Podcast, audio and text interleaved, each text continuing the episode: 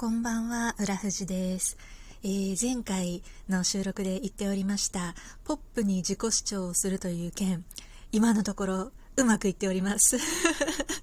うまくいっております。幸いなことに。あの、計画通り、あの、できるだけ多くの人をね、巻き込んで、あの一緒に不安をこう、抱えてもらうじゃないですけど、分散するというかね、あの、チームで一緒にやるっていうことで、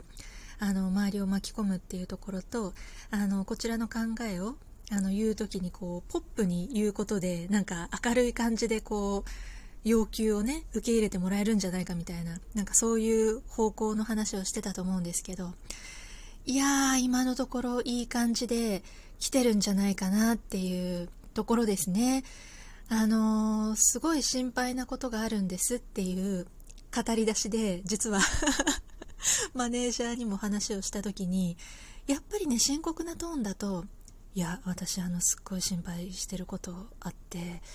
すっごい不安でとか言ってもうえな何が起きたんだろうって思っちゃうなと思ったんで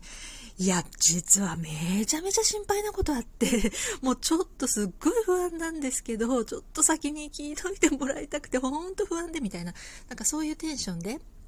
まず入ることでなんかマネージャーも笑いながら、えー、どうしたんですか？みたいな。浦藤さんどうしたんですか？みたいな。なんかそういうテンションになってくれるから、あ、よしよし計画通りと。で、思いの丈を、まあ、ちゃんと全部伝えたんですね。マネージャーにも。そしたら、あの、あ、なるほどね。それは確かにそうだね、と。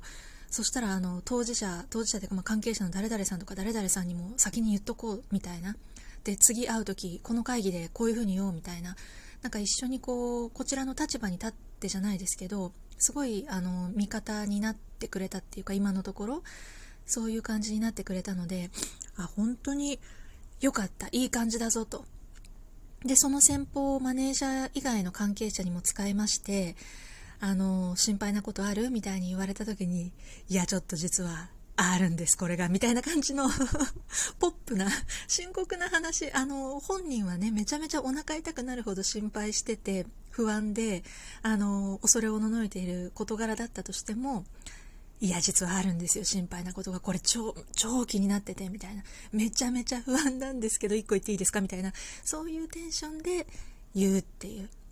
で、今日もその案件が1個あったんですけど、あの、そのテンションで言ったら、あ確かにおっしゃる通りみたいな感じで相手も乗ってくれたんで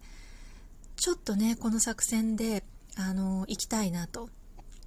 でその作戦を使うと私も私であんまりこう遠慮せずにこう自分の思ってる不安なこととか懸念点とかこういう問題が起きるんじゃないかみたいな仕事に対してねっていうことが言えるから結構そのいい感じの解決策が見えやすいっていうかなんか気を使って本当のこと言えなかったりとか問題だと思ってるのに問題点を言えないとかだと結構ねいい解決策って出てこないと思うんですけどなんかそういう方法を使うことによって思いの丈をぶちまけられる。で本当はこうした方がいいと思ってるとかこうしたいっていうのを言うことによってなんか相手もあだったらこうしようかとかしようかとかいう風に自分の本当に困ってることに対しての意見をくれるからいいぞと。今のところいいぞと。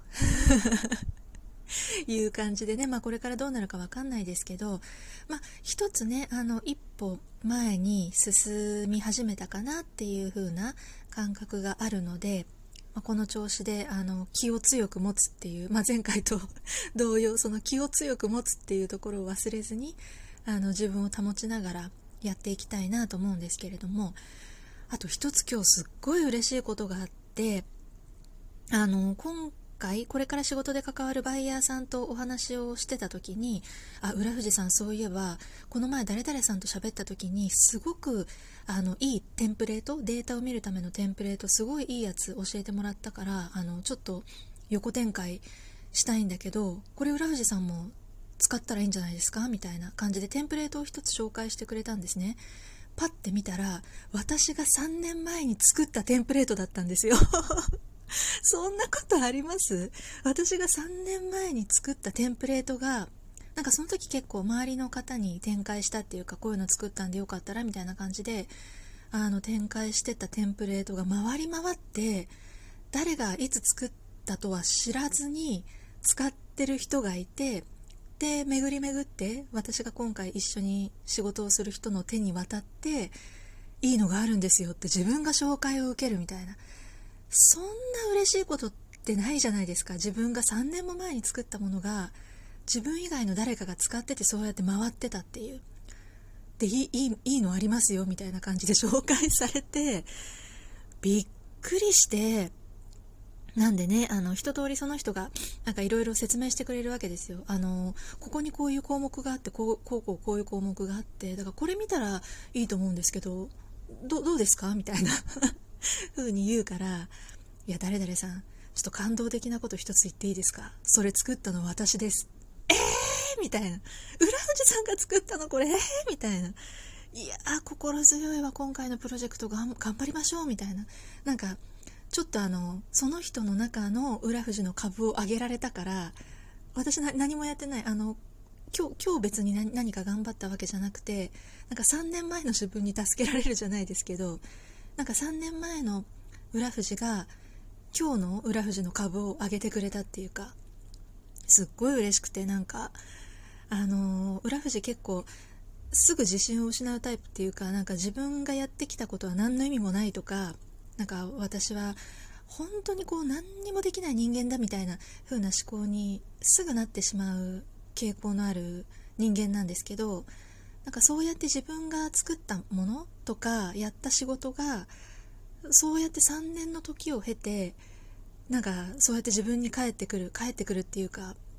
ね人が使ってるっていうことが分かる。いやなんか役にお役に立ってるっていう実感を持てるっていやー自分にとってはめちゃめちゃ嬉しいことだったんですよ。ねだからそういうちょっとした嬉しいことをね、あのー、擦り切れるほど心のメモリで再生して、つら、それもそれでつらって感じですけど、あの気を強く持たなきゃいけないっていうね、あれがありますから、その気を強く持つ一つの材料としてね、